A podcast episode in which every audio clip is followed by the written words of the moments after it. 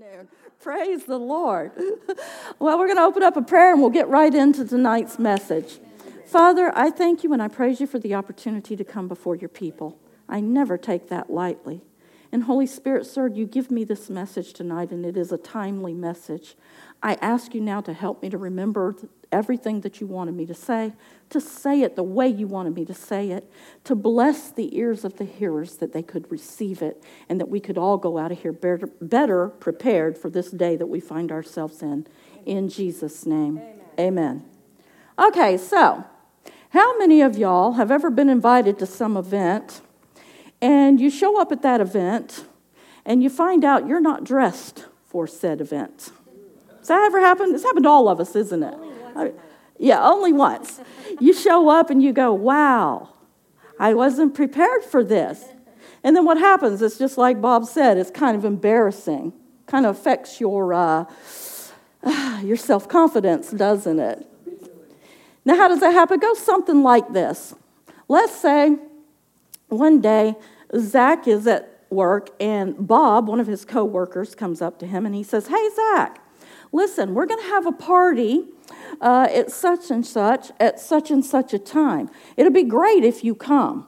Um, here's an invitation, and you know, just come and so and so's going to be there, and I'd like you to make a connection with them, maybe. And uh, Mr. Muckety Muck and Big Wig, who could really benefit your department. It'd be great if you had a chance to sit down and talk with them. And Zach says, Okay, great. When is that? Saturday. Okay, great. I'll, I'll, I'll make a point of being there. So he goes home, and, you know, Amber's there, and Amber's busy. She's got the babies, and she's cooking the dinner, and the little one's needing feeding. And, and Zach comes in and says, Hey, Amber, here you go. And she says, What's this? And he says, Well, this is an invitation to a party that Bob is throwing Saturday at such and such a place at such and such a time. And she says, Okay, great. Now the baby's crying and the dinner's burning. And she sticks that envelope up on the fridge and she hasn't opened it. But she goes ahead and marks that Saturday on the calendar because she knows she needs to get a babysitter, right?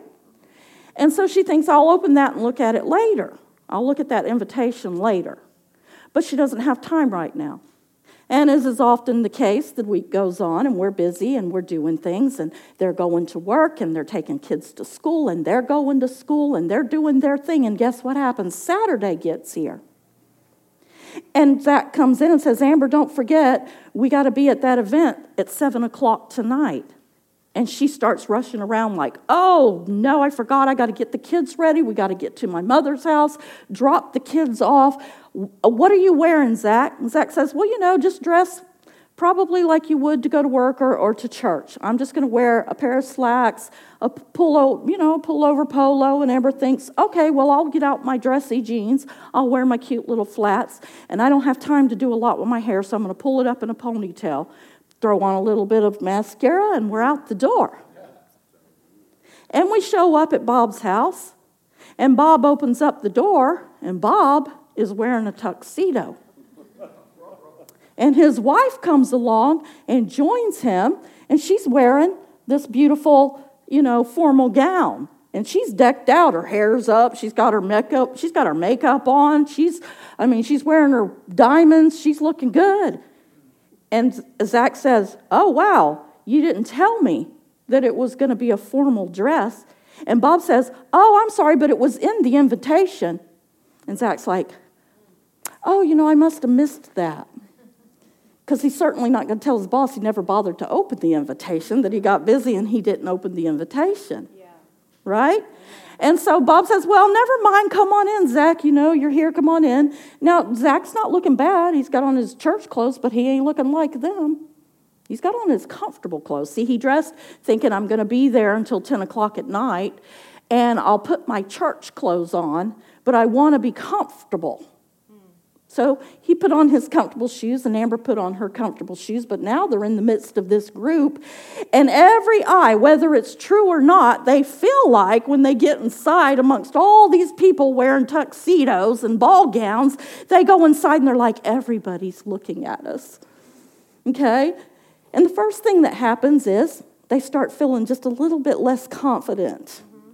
Now, Mr. Big Wig and Mr. Muckety Muck is over there, and Zach was supposed to go and meet with them, but he's not wanting to do it when he's not dressed correctly. He doesn't feel like he's dressed for the occasion. So now he's trying to figure out a way that he could meet them some other time.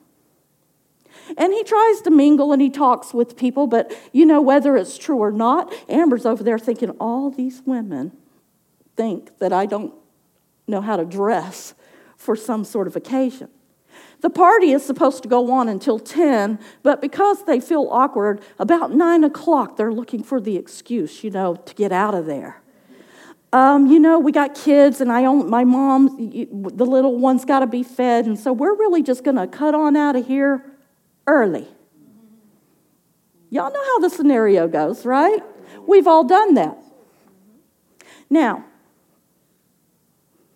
it is no mystery to anybody living right now that we are living in chaotic times. Yeah. Have y'all noticed this? You couldn't have not noticed it. I mean, we've got Ukraine, we've got Russia, we got China, we got COVID, we have vaccine, vaccine mandates, inflation, job loss, economical instability, open borders, rising crime rates, and let's don't forget Biden administration. It's no secret that you and I are in a war between good and evil. It's no secret, right? And it is also no mistake that you are here for this day and time. Amen. As a matter of fact, you were born for such a time as this. Okay? So here it is. In other words, welcome to perilous times. Please observe the dress code. Because if you show up to this event underdressed, not only will you stick out like a sore thumb, but you're going to have a big target on your head that makes you look like the devil's lunch. Yeah, that's true. Amen? Okay, so let's look at it. 1 Peter 5 8 through 9.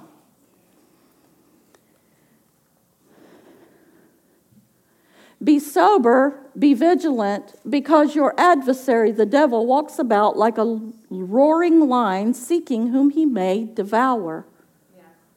Resist him, steadfast in the faith, knowing that the same sufferings are experienced by your brotherhood in the world. Okay? So now we understand clearly that we have been invited to a battle and we must get dressed for the occasion. Right, yeah, that's true. Right? Every soldier has a uniform and has weapons. That's true. And so do we. Amen. So do we. So now that's where we're going to camp out tonight. I want everybody to turn to Ephesians 6. And I'm going to have her put other scriptures up on the screen, but to save you from flipping back into, you can just stay here because the whole thing is going to be centered around Ephesians 10 through 18. Okay, it says, Finally, my brethren, be strong in the Lord and in the power of his might. Put on the whole armor of God that you may be able to stand against the wiles of the devil. For we do not wrestle against flesh and blood, but against principalities, against powers, against the rulers of the darkness of this age, against spiritual hosts of wickedness in the heavenly places. Therefore, Take up the whole armor of God that you may be able to withstand in the evil day, and having done all to stand, stand therefore. Having girded your waist with truth, having put on the breastplate of righteousness, and having shod your feet with the preparation of the gospel of peace. Above all, taking the shield of faith with which you will be able to quench all the fiery darts of the wicked one, and take the helmet of salvation and the sword of the Spirit, which is the word of God, praying always with all prayer and supplication in the Spirit, being watchful to the end with all perseverance and supplication for all the saints. Okay? So I want to start here in verse 10, and we're going to talk about each of these verses. Now, I don't know about you, I've heard some teaching on this, but it always went something along the line of the Roman soldiers wore this and they wore that. And, at the end of it, while I had some sort of education about the Roman soldiers, I really didn't know exactly how that benefited me. and so tonight I'm endeavoring to bring this down to a more practical level right where we live. Okay? So that we understand what it is we're talking about here. So, in verse 10, the first thing it says there is be strong in the Lord and in the power of his might. Amen. So let's look at Zechariah 4:16. We'll just have her put that up on the screen if she will. It says, So he answered and said to me, This is the word of the Lord to Zerubbabel, not by night, not by power, but by my spirit, says the Lord of hosts. Christians all over the place are growing weary. Yeah.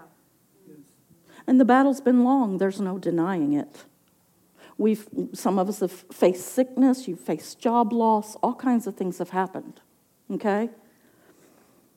But he said that you're to do this in his in his strength Amen. and in his in his power. Let's look at Galatians 6 9 real quick. It says, And let us not grow weary while doing good, for in due season we shall reap if we do not lose heart. Amen. See, sometimes we're growing weary because we're not in shape. That's true. We haven't trained for the battle. And then the second thing that happens is we're not prepared. And so we're running around like chickens with our head cut off when, the, when, the, when, when things are breaking loose. We are, we're not prepared for it. Yeah. Yeah. We haven't prepared. And then the next thing is that we're not equipped and we are trying to do the job with the wrong tools. You, the church, is a restraining order against the enemy. That's exactly right. Amen. He is the restraining order, the church. But if we give up and lay down, then the, the enemy has free reign. The Lord told us to fight the good fight of faith. Why is it good? Why does He call it good? Well, you win. Amen. You win. Do you remember the children of, uh, uh, uh, of Israel when they were in Egypt and they had to go into the promised land? They were in the desert and they were going to the promised land. The Lord said He gave it to them, but then He said, Go and take it. That's true. Go and take it. And so, even though the promised land had been given to them, they still had to engage in the fight and go take it. Yes. Now, everybody's speculating is this the end? Are we ready for the rapture? I'll tell you the truth, I don't know, but I do feel like whenever the rapture is, a few years, a few more years down the road, the church is going to have one more glorious. Outpouring. I believe that there's still going to be a great and glorious turnaround for the church. How long that'll last, I don't know. But it's crucial that we stay in the fight. We cannot grow weary and sit down now. Okay, we can't do that because then we, def- we, we default to the enemy. Let's look at you have the power. I just want to say that. You have the power. God has given it to you. As a matter of fact, He has given us all authority in this earth. Let's look at Luke 10, Luke 10 19. Behold, I give you the authority to trample on serpents and scorpions and over all the power of the enemy, and nothing shall by any means hurt you. Amen. Nothing. Nothing. Let's look at Matthew 16 18. It says, I also say to you that you are Peter. Now, what he's talking about here is he didn't build the church on Peter, he built the church on the revelation that Peter had of who Jesus was, okay? And on this rock I will build my church, and the gates of Hades shall not prevail against it. So, as long as the church is engaging, we win. Amen. And there are a lot of Christians still on this earth. But we're mid battle. We can't quit. See, the enemy uses that tactic. He just keeps dragging a thing out and he pulls on one more thing and one more thing, hoping that you'll just sit down and quit because, see, he knows he can't defeat you unless you give it to him. Unless you give it to him, right? All right, so now let's look at verse 11. It says, standing against the wiles of the devil. Ephesians 6, Yes, Ephesians chapter 6. verse 11. It says, standing against the wiles of the devil. Now, I looked that word up. I'm like, wiles. We kind of know what it means, but it helps you sometimes to look something up and see what it really means. Wiles means this devious or cunning strategies employed in manipulating or persuading someone to do what one wants. Ooh, does that sound like does that sound like anything we've seen lately? Yes. What about COVID and what about vaccines and the fear mongering and, and all the stuff, right? We're seeing the devil pull out the big guns, his wiles. But listen, he's only got wiles. Let's look at Matthew 24 4 through 6. And Jesus answered and said to them, Take heed that no one deceives you. For many will come in my name, saying, I am the Christ, and will deceive many. And you will hear of wars and rumors of wars. Sounds like what's going on right now. See, here it is see that you are not troubled, for all these things must come to pass. But listen, but the end is not yet. The end is not yet, okay? Put that in your mind. It's all got to come to pass. And if you go on to read, and I, I don't have time for that tonight because I'll get off track, but there are some other things that still have to happen, okay? And so let's look at Luke 21 26. It says, Men's hearts will be failing them from fear and the expectation of those things which are coming on the earth, for the powers of the heavens will be shaken. He's talking about in the last days. He's talking about that the way the enemy is going to gain strength and the way he is going to gain ascendancy is first he's going to he's going to use deception. He's going to get everybody in great fear. And you say how could that happen? Well, just look around at what happened with the pandemic. We saw like never before exactly how this could happen. And listen, I, I got to tell you the truth. There are rumors out there already that there's some other thing coming and that it's even worse. But, church, you're protected. You're protected.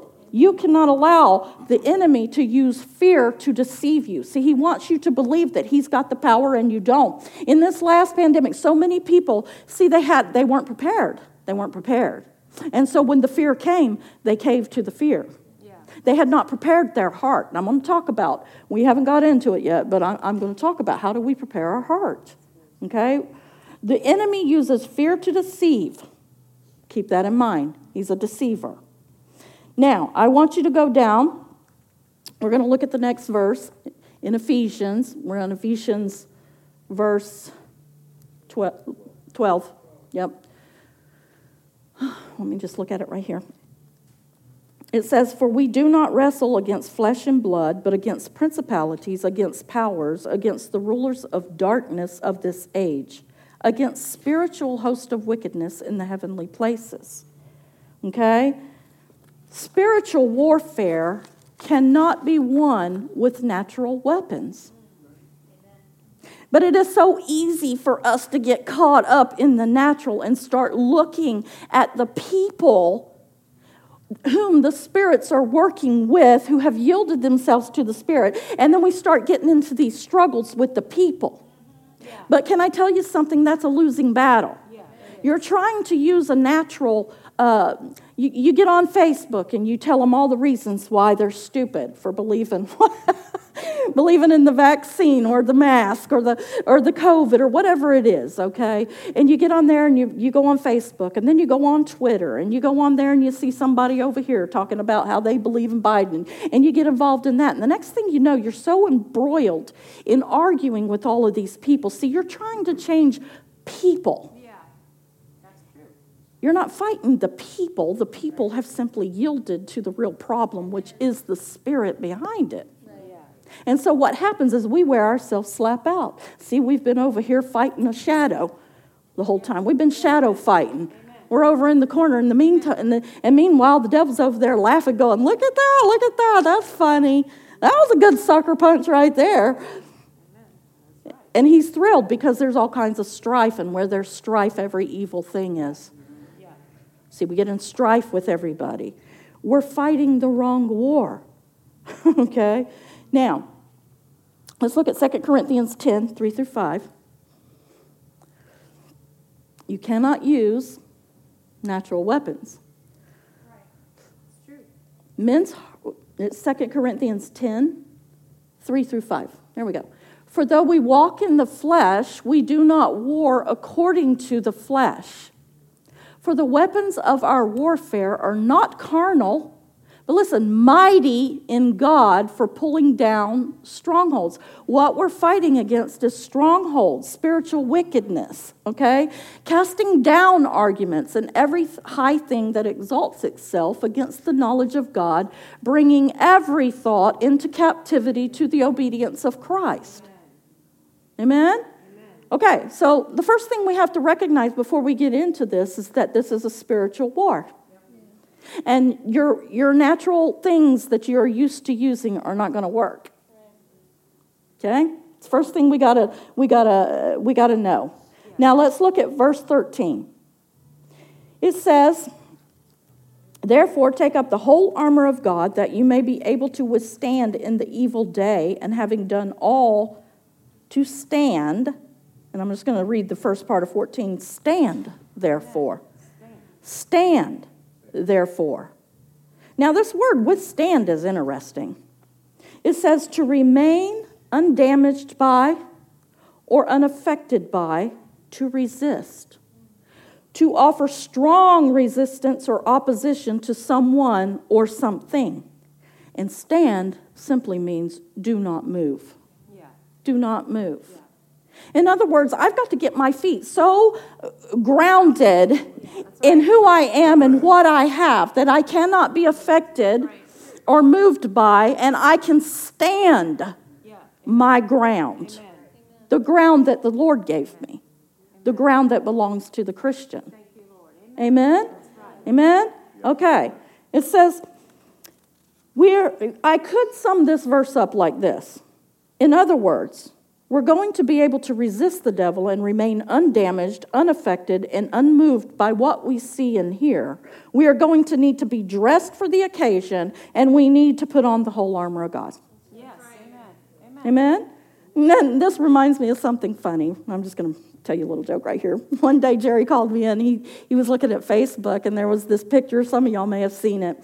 And you see this scale and some feet standing on the scale, and this high number on the scale, like, you know, I don't know, 200 or something. And it says, Wow, who knew the whole armor of God was so heavy? well, it is heavy, but not quite in that way. not in that way. It is heavy, but not quite like that.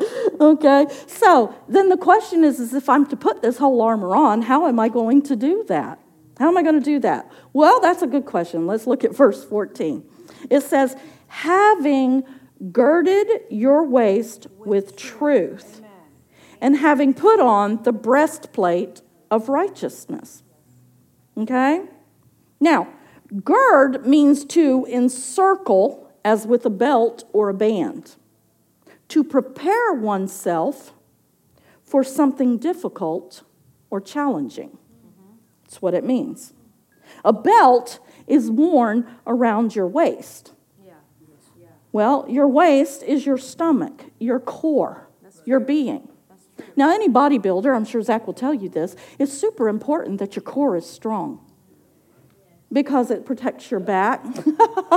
well, Isaac will tell you that, okay? Somebody. They'll tell you that it's really important. And when you have a strong core, you're, you're less likely to injure other parts of your body. Okay? You're less likely to be injured in your, in your back or your, your legs, you know, when you're lifting and stuff. You need a strong core. Everybody, they'll, they'll tell you that. A bodybuilder will tell you that. Also, interestingly enough, doctors will tell you that gut health is super important for your whole body. Your, your core is your innermost being, your innermost being, right? So when something goes into your stomach, it's in your whole system. If your stomach is full of poison, your whole system gets full of poison. But if your stomach is full of good nutrition, your whole body gets good nutrition. Right? Okay? And then the next thing it says is not only am I putting on, I'm girding myself with this truth. What is, first of all, let's look at what is truth? What is truth? Now, we live in a society who believes that there is no absolute truth. Yeah. They'll tell you that. They think it's all relative. But here is the definition of truth truth is an absolute standard by which reality or facts are measured, God's view of a matter. God's view of a matter. Amen. All right, let's look at John 17 17.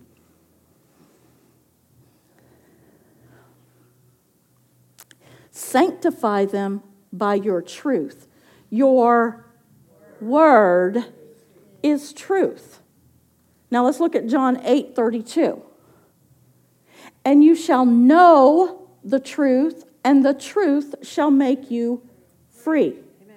Amen. Now, listen, it's not just the truth that's in the book. I want you to notice something. It's the truth that I know that makes me free. It's not good enough that I just heard somebody else say it. It's not automatic. It's the truth that I've made my own.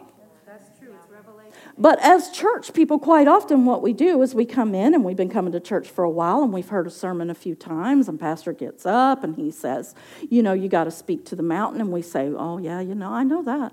I've been hearing that for years. I got to speak to the mountain.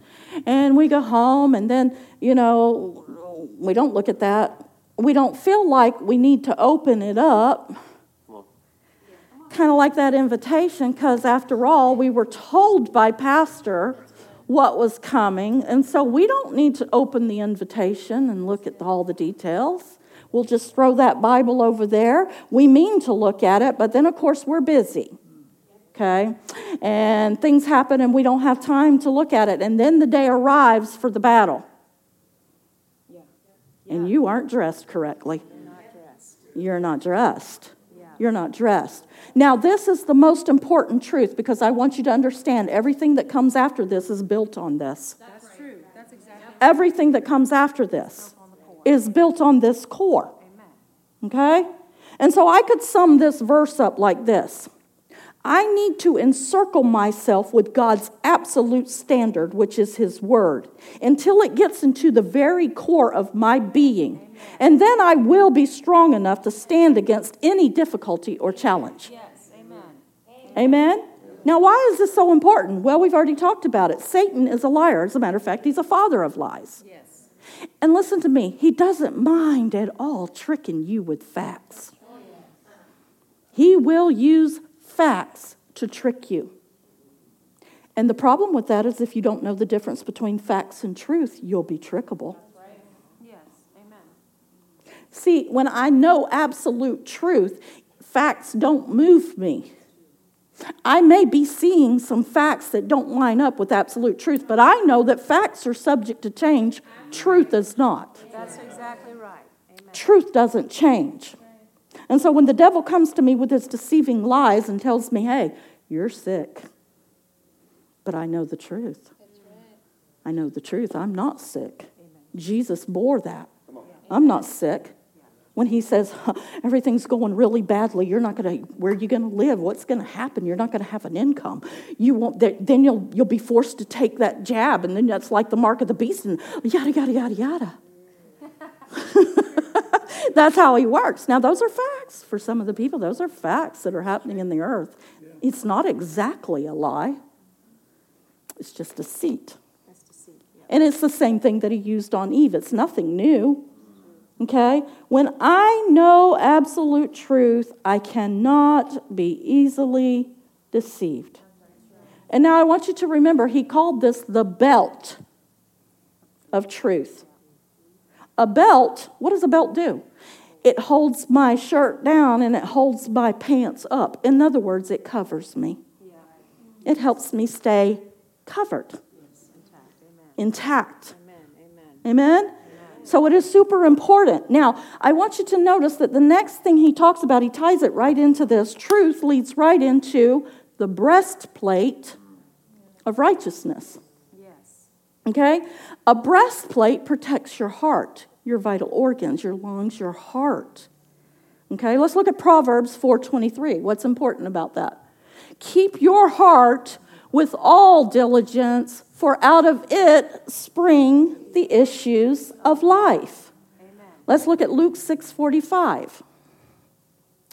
A good man out of the good treasure of his heart brings forth good, and an evil man out of the evil treasure of his heart brings forth evil. For out of the abundance of the heart his mouth speaks.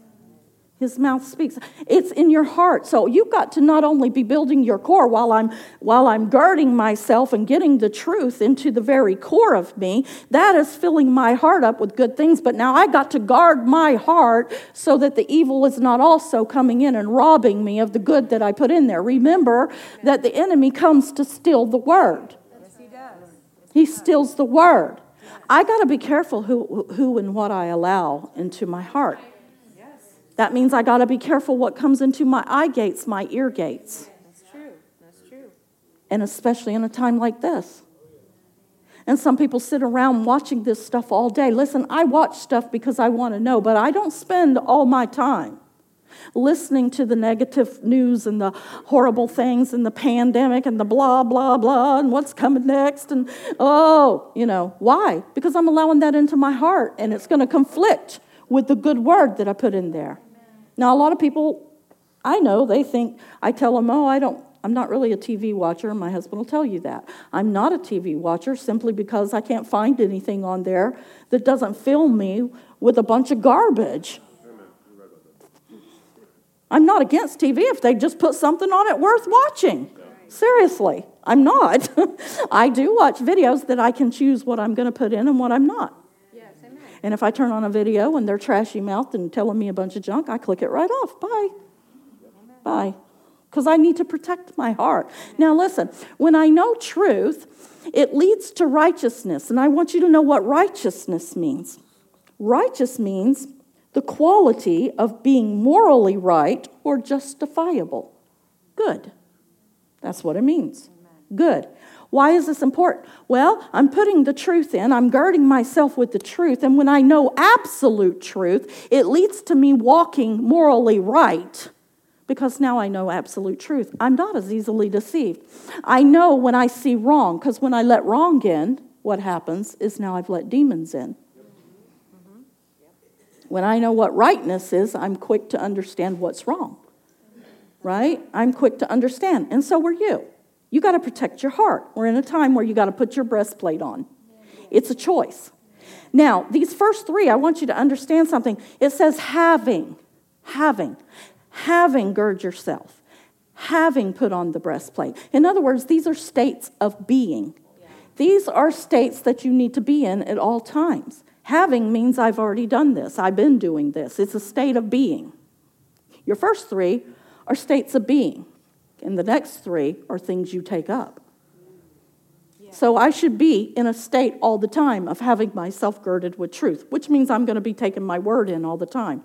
I should always have my breastplate of righteousness on so that I'm guarding my heart. Okay? All right. So when I am walking in good and bringing forth good, when we are walking in good, now that doesn't mean that we're justifying ourselves. We all know that we're made righteous by Christ. That is not what we're speaking of here. So let me clarify that. Okay? We know that our righteousness comes through Christ. But I'm talking about knowing truth and being able to walk in right ways when you know truth. It empowers you. It's a seed. It goes in. And you, when you focus on anything and water that seed, you're going to bring forth that fruit more in your life. Okay? Um, it's not, don't anybody misunderstand what I'm talking about. Why is this important? Romans 12 12. Do not be overcome by evil, but overcome evil with what? Good. Good. Good. See, we don't overcome evil by acting just like them. I don't overcome the slanderers and the and the trashy mouth people and the haters and the you know what they call the Karens and all that. I don't overcome I don't overcome them by acting just like them.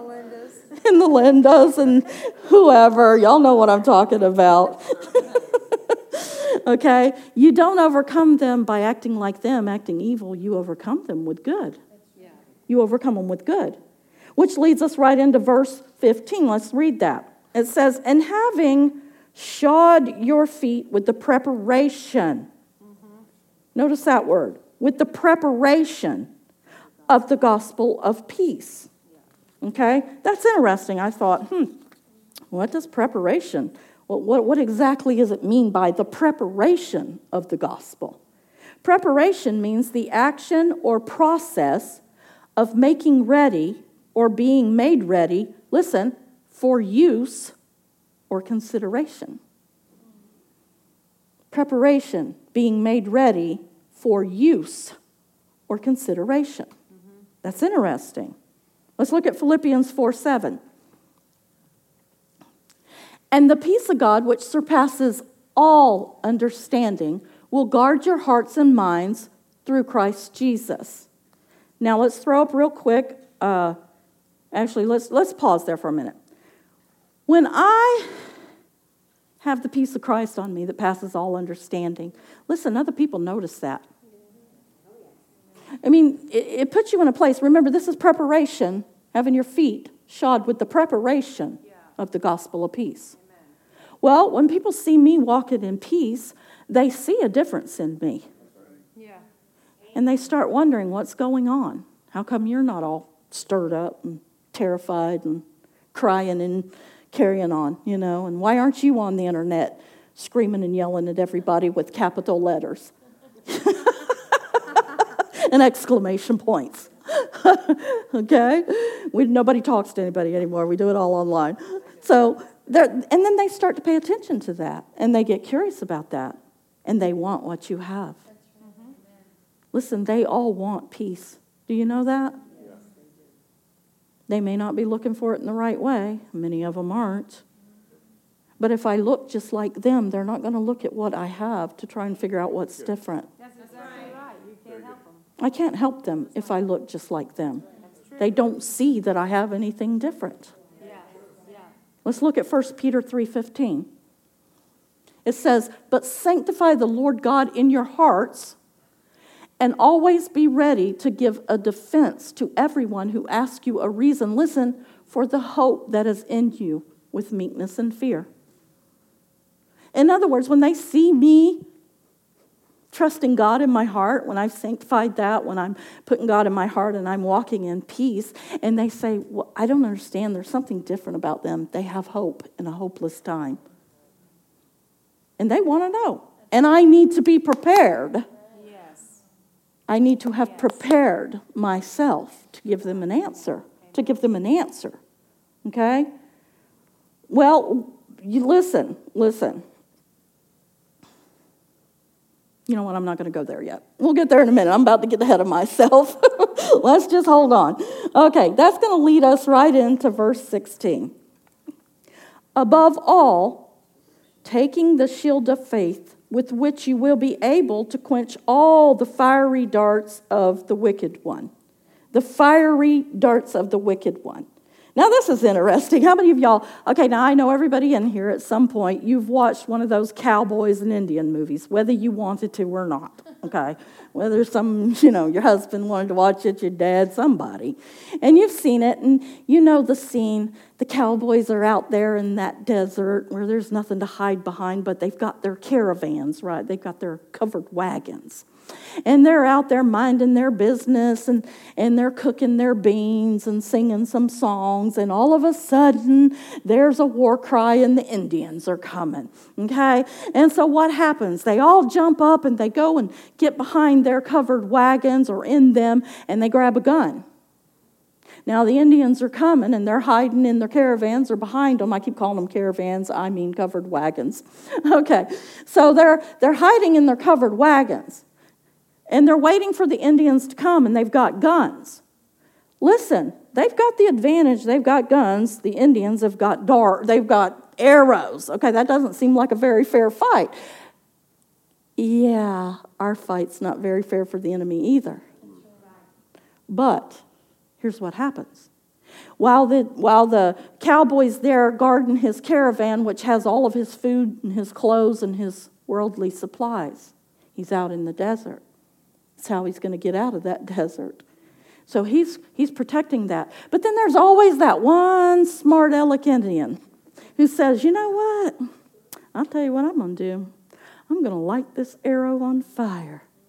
And he lights that arrow on fire and he pulls back the bow and he lobs it over there. And it, what happens? It hits the cover of the wagon and the thing, it's going up in smoke, okay? And there's a fire. And now what happens? Well, the cowboy's distracted because his whole life is burning up. His supply is being burnt down. His hiding place is being burnt down. And he's, he's frantically trying to put this fire out. And so are all the other cowboys. And while they're frantically over here putting out their fires, the enemy is steadily advancing. They're not covering themselves because now they're too busy fighting all the fires, trying to, trying to preserve their life, their livelihood. And in the meantime, the enemy moves in and takes it all. And he takes their life. He picks off their buddies because they're too busy, they're not covering them. Yeah. Yeah. They're, not, they're, they're, they're so busy. Sounds a lot like what happens in our lives, doesn't it? It does. See, the enemy works like that. He shoots fiery darts. He goes, okay, this one's pretty strong in the Lord, and they're walking along, and, you know, they've been, but I'll tell you what I'll do. I'll create so many fires and so many things to distract them. They'll get so busy trying to preserve their bank accounts, their homes, their cars, their, their 401ks, and all the things that I'll attack. And while they're busy doing all of that, I'll move in and I'll pick off their children, their mothers, their fathers, because they're too busy. They're not covering each other's back. And when the time's right, I'll move right in and take their life too, if I can if I can. See, you got to understand. You got to understand what you're fighting against. You got to understand. Now, let's look at 1 John 5 4.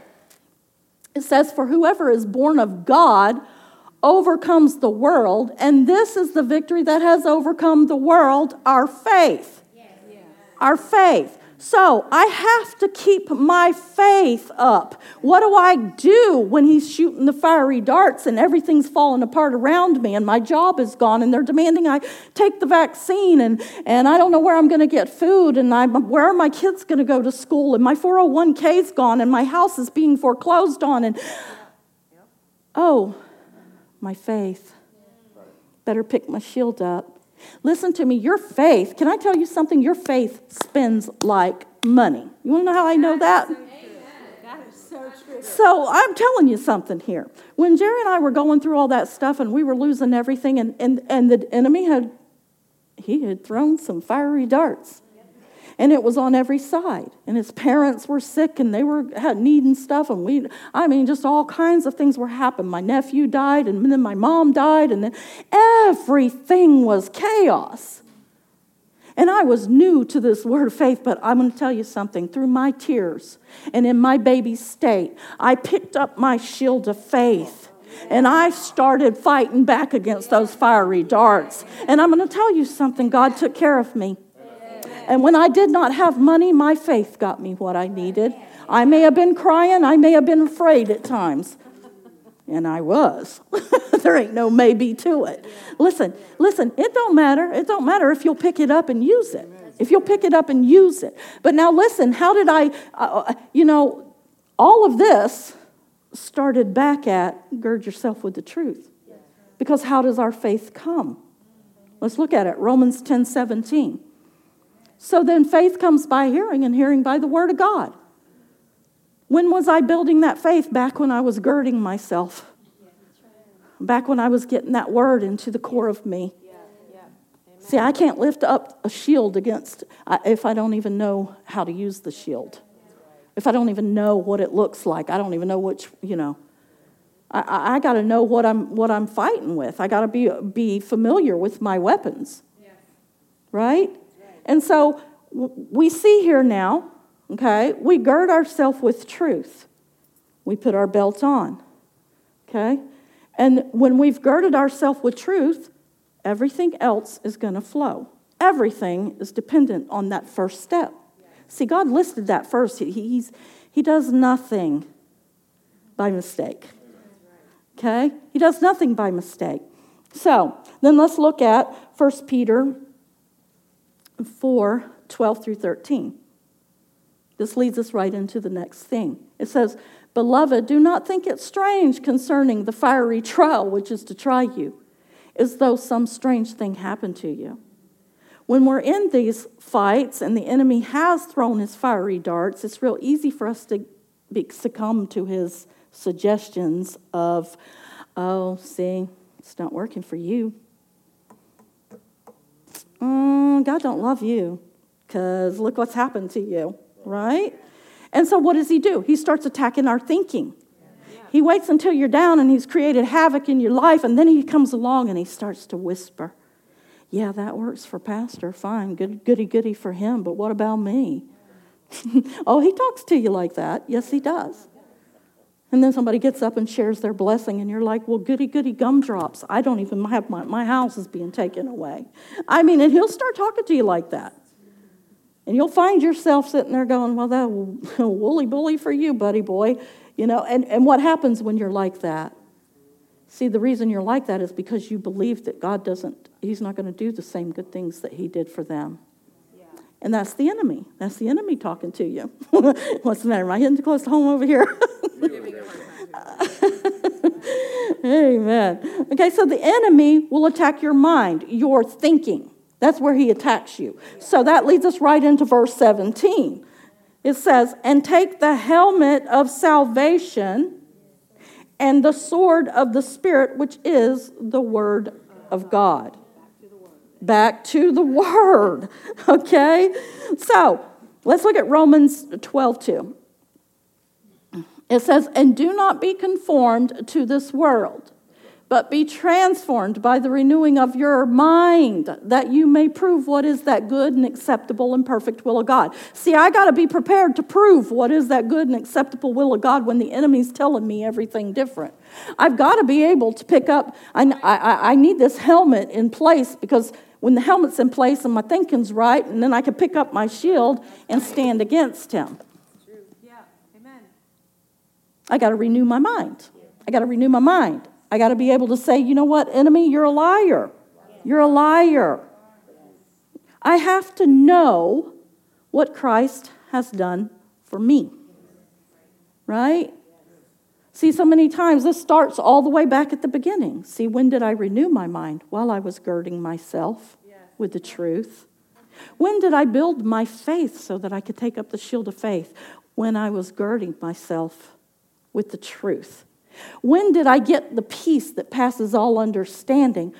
When I was girding myself with the truth. Amen? It all hinges on one thing the Word, right? The Word. And not only do I need to uh, renew my mind, when I renew my mind, I'm going to know what it is that Christ has done for me. I can't just have heard it from Pastor Lisa, Pastor Daryl, uh, Pastor Justin, Pastor Frank, Teresa, Pastor Jeannie. That's not good enough.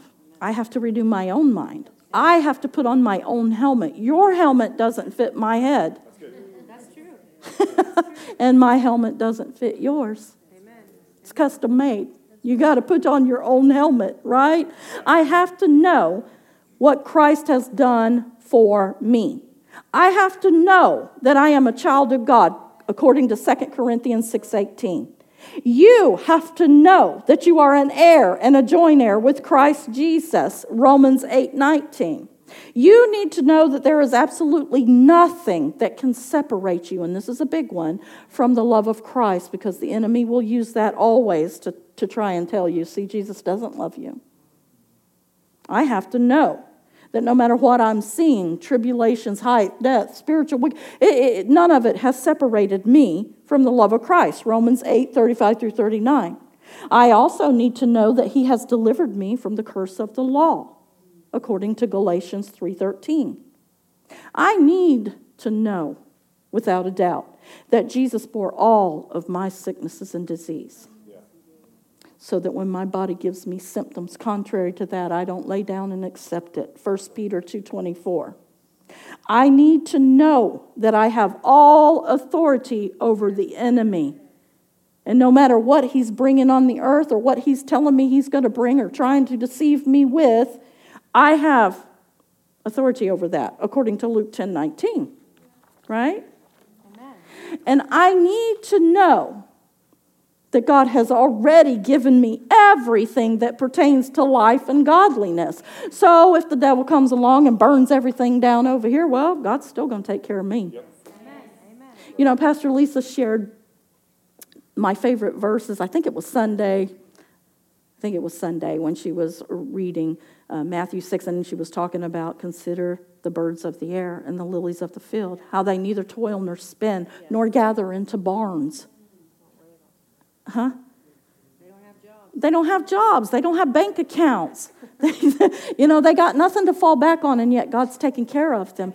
I used that so much, church, and I'm telling you that God cares about you. And when everything dries up around you, if that should happen, which we need to stand against it. I'm not saying it will happen to you, but what I am trying to tell you is if you find yourself in that kind of position, the game is not over. That is so true. Nope, game's not over. Listen, your game's not over until you sit down. Come on. And give up. Because you're guaranteed the you're guaranteed the victory. You get in there and fight anyway. I don't care what kind of illusion the devil gave you. It's just an illusion. Amen. Just an illusion.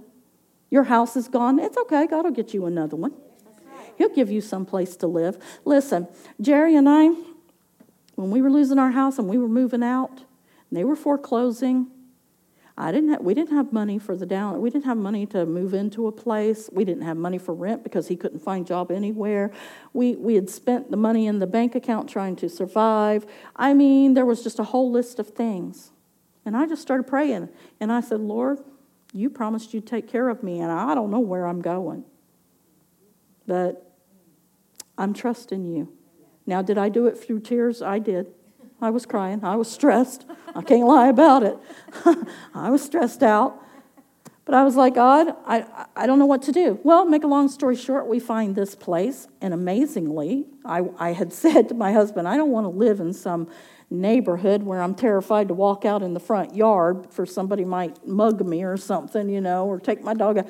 And I, and I had made this statement some time ago, you know, I'd like to live in Errol Estates. That's close to the church, and that's a fairly decent place. And so I go in there and I find this place, and I think I've been praying. I said, God, you got to lead me. We looked at all kinds of things, and there was, it just, the price was wrong, it, the place was wrong, all kinds of things. And I'm just driving along, and I find this place where we're renting right now. Now, I look at it and I think, um, they're probably, I don't know, Jerry's not going to like this place. I'm not.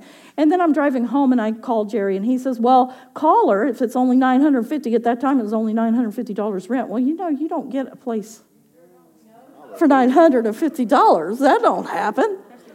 No, okay, that was a two bedroom, two bath, and, uh, you know, uh, $950. He said, call that lady. So I call her and I tell her, hey, we're interested in looking at this place. But I'm thinking the whole time, yeah, it's only $950, but right now work is so sporadic, I don't know if we're going to have the money to live here, but at least it'll be a month. I mean, that's where my, and then I got my word out and I said, no, God's going to take care of me. See, I, I started fighting that thought. And so we move into this house. Long story short, somebody Jerry was working with uh, gives him some money and says, Here, go and, you know, take care of this. And, and we had money to move in. We had money for the down payment. It was miraculous uh, for the, you know, the first and last and all that stuff. And so we get into the house, and I'm thinking, oh, Lord. And Jerry's at work, and somebody says to him, You know, Jerry, you're old enough to get the, uh, what is it, Social Security, Social Security or whatever it is. And he's like, nah, I, I no, I've been self-employed. I don't think I've paid enough into that thing. I don't know, you know, if I'm qualified for that or what. She said, no, no, you should go try. And I'm thinking, well, that's great, but I mean, they take years, they take months to do anything with this stuff. I'm thinking, yeah, okay. Well, my husband goes and applies for this, and I'm telling you the truth. In a week, they had approved him. Not only had they approved him, they gave him all the back pay from when he was originally at the age to have been receiving it, and it was far more than. And God not only gave us the place, but He paid for it. That check pays for it every month. It doesn't even come out of our work money; it comes out of His check. Amen. That so the government, in a sense, pays for our housing. Don't judge. No, just not not really, because we did pay into it. That's true.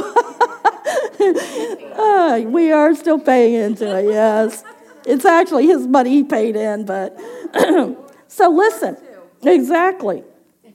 That's that's God taking care of you. That's him. That's that's your faith spending like money. You can rely on it. You can rely on it. I'm here to tell you that you can. So, then I need to know.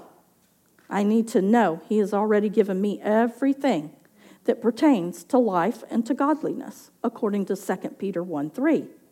I also need to know that all the promises of God are yes and amen in Christ Jesus, according to 2 Corinthians 1:20. In other words, if he's promised it to me, it's mine. That's right. Yes. Absolute and sure. Through Jesus. Listen, I need to know all of that, and so do you. You need to know all of that and so much more. And when I've built my strength here in my core with the truth, and when I have shod my feet with peace, and when I have taken up my shield of faith, and when I have put on my helmet of salvation, I am finally strong enough to wield my sword with excellence.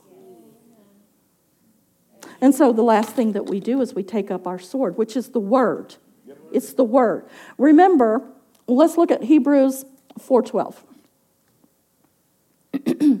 For the word of God is living and powerful and sharper than any two-edged sword, piercing even to the division of soul and spirit and of joints and marrow, and is a discerner of the thoughts and intents of the heart. Now listen. We know, remember, y- y'all remember the, the story in the Bible that when Jesus was led out into uh, the desert to be tempted of the devil, the way he fought, how did he fight? He fought with the word. He said over and over, It is written. It is written. I want you to notice something. It is your only weapon of offense. It's the only weapon of offense. And we're all familiar with Mark 11, 23 and 24 that we're to speak to the mountain. Just as Jesus spoke to the devil, and whatever problem comes into your, your life, this is your sword, your word. You're going to pick it up and you're going to wield it. Amen. Amen. And you're going to speak to that mountain and chop it right down and move it right out of your way. Amen? Everything, notice everything else listed. You've got one weapon of offense, one. But I want you to notice that everything else that was listed was also the word. Everything was the word. It's you've only got this one weapon because it's all you need. It's all you need. It's all you need. You've got one weapon, it's the word of God. When I girded myself with the truth, it was the word. When I picked up my shield, it was the word. When I shod my feet, it was the word. When I put on the helmet, it is the word. And when I pick up the word and put it in my mouth, it is the word. What I'm trying to tell you, church, is you cannot throw your word up on the shelf and operate on just what somebody else told you. That's so true. That's so. This has to be your truth that you know. That you know. Okay? So listen to me, guys. While tonight has been a serious message, it is by no means a doom and gloom message. It is by no means a doom and gloom message. So, what I'm telling you is this you are well equipped, church. So, get up, suit up, and hold your head up because you are the best dressed person in the room. Amen. Amen. Well, that is all I have for y'all tonight. And I was worried I would not get through all of it because look at all these pages. Look at all those pages. Praise the Lord. Amen. Praise the Lord. Don't you just appreciate Reverend Teresa? Amen. God bless you. Praise the Lord. You know, so, you know, I'll just close it out. So it really comes down to this what you need to do in every situation. Everything that comes up, you need to ask yourself, what does the Word of God say? If you do not honor the Word of God, you don't care what it says. And so you're going to take someone else's word for what needs to happen or whatever's in your brain. I'm sorry, but your brain is just not that good. It's not big enough and it's not that good to hold all the answers for what's coming against you in your life. You got a genius living on the inside of you if you're born again. It's called the Holy Spirit. And He's there to help you But that's not automatic either. If you don't honor him and you don't address him and you don't pray in the Holy Spirit so he can dump some revelation down into you. So when CNN gets on the TV and says this, this, and this, what do you say? Well, number one, you probably need to turn it off. Number two, you need to say, what does the Word of God say? That needs to be your first question. Not, not what did the, the experts, the big spurts, the little spurts say. What does God say?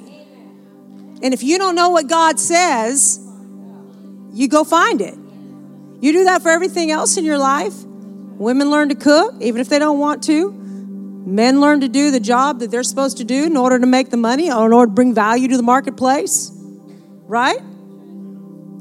You, you learn to do the things you got to do. You, you learn. You will to learn. It's one thing to sit back on my couch with popcorn and a strawberry milkshake and watch somebody wakeboard. It's another thing for me to get out on the lake strap my feet in that, that board, throw the rope over it, learn how to position myself, feel the pull of the boat,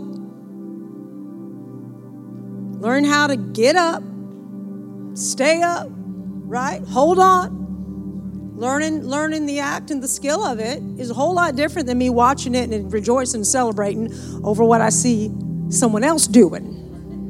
And y'all can rejoice on what we say. But if you don't get it for yourself, you ain't getting up on that board. You're going to keep dumping your face in the water over and over and over and over, drinking in the lake. How do I know that? I had to learn the skill and the art to make it work for me and to enjoy it. Amen? And so, what does the word say? Let's talk about COVID for a minute. Let's talk about it. What does the word say? It's coming. It's coming. Here comes COVID. Omicron, Bitacron, Nutritron, whatever. It's from the pit of hell. Do you know Psalm 91, 4 through 5? 4? You know, 1 through 10? Do you know it by heart?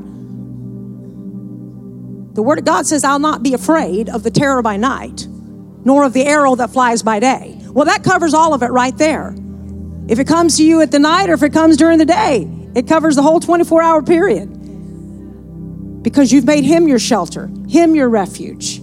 I'll say, The Lord, He's my refuge, He's my strong tower. He's covering me with His feathers.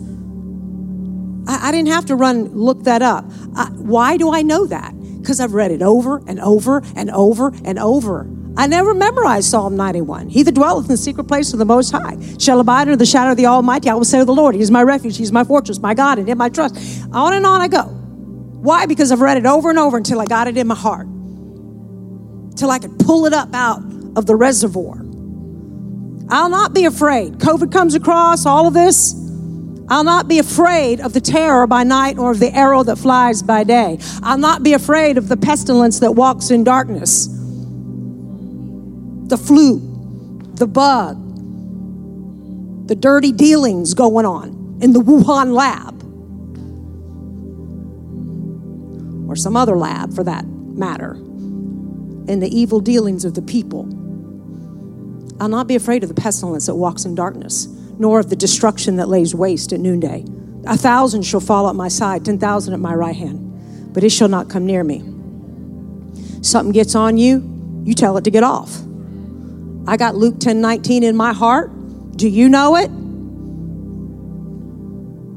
Behold, I give you the authority to trample on serpents and scorpions and over all the power of the enemy. Behold, I give you the authority to trample on serpents and scorpions and over all the power of the enemy. And nothing shall by any means hurt you. What is nothing? What does nothing in the Greek mean? Nothing. That's why we kept our doors open. People need the Lord. He said it wouldn't hurt us.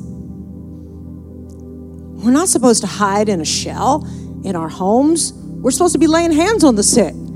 How do you lay hands on the sick? Virtually. How do you do it? Touch the TV screen. That's not what he said. He said, lay hands on the sick and they shall recover.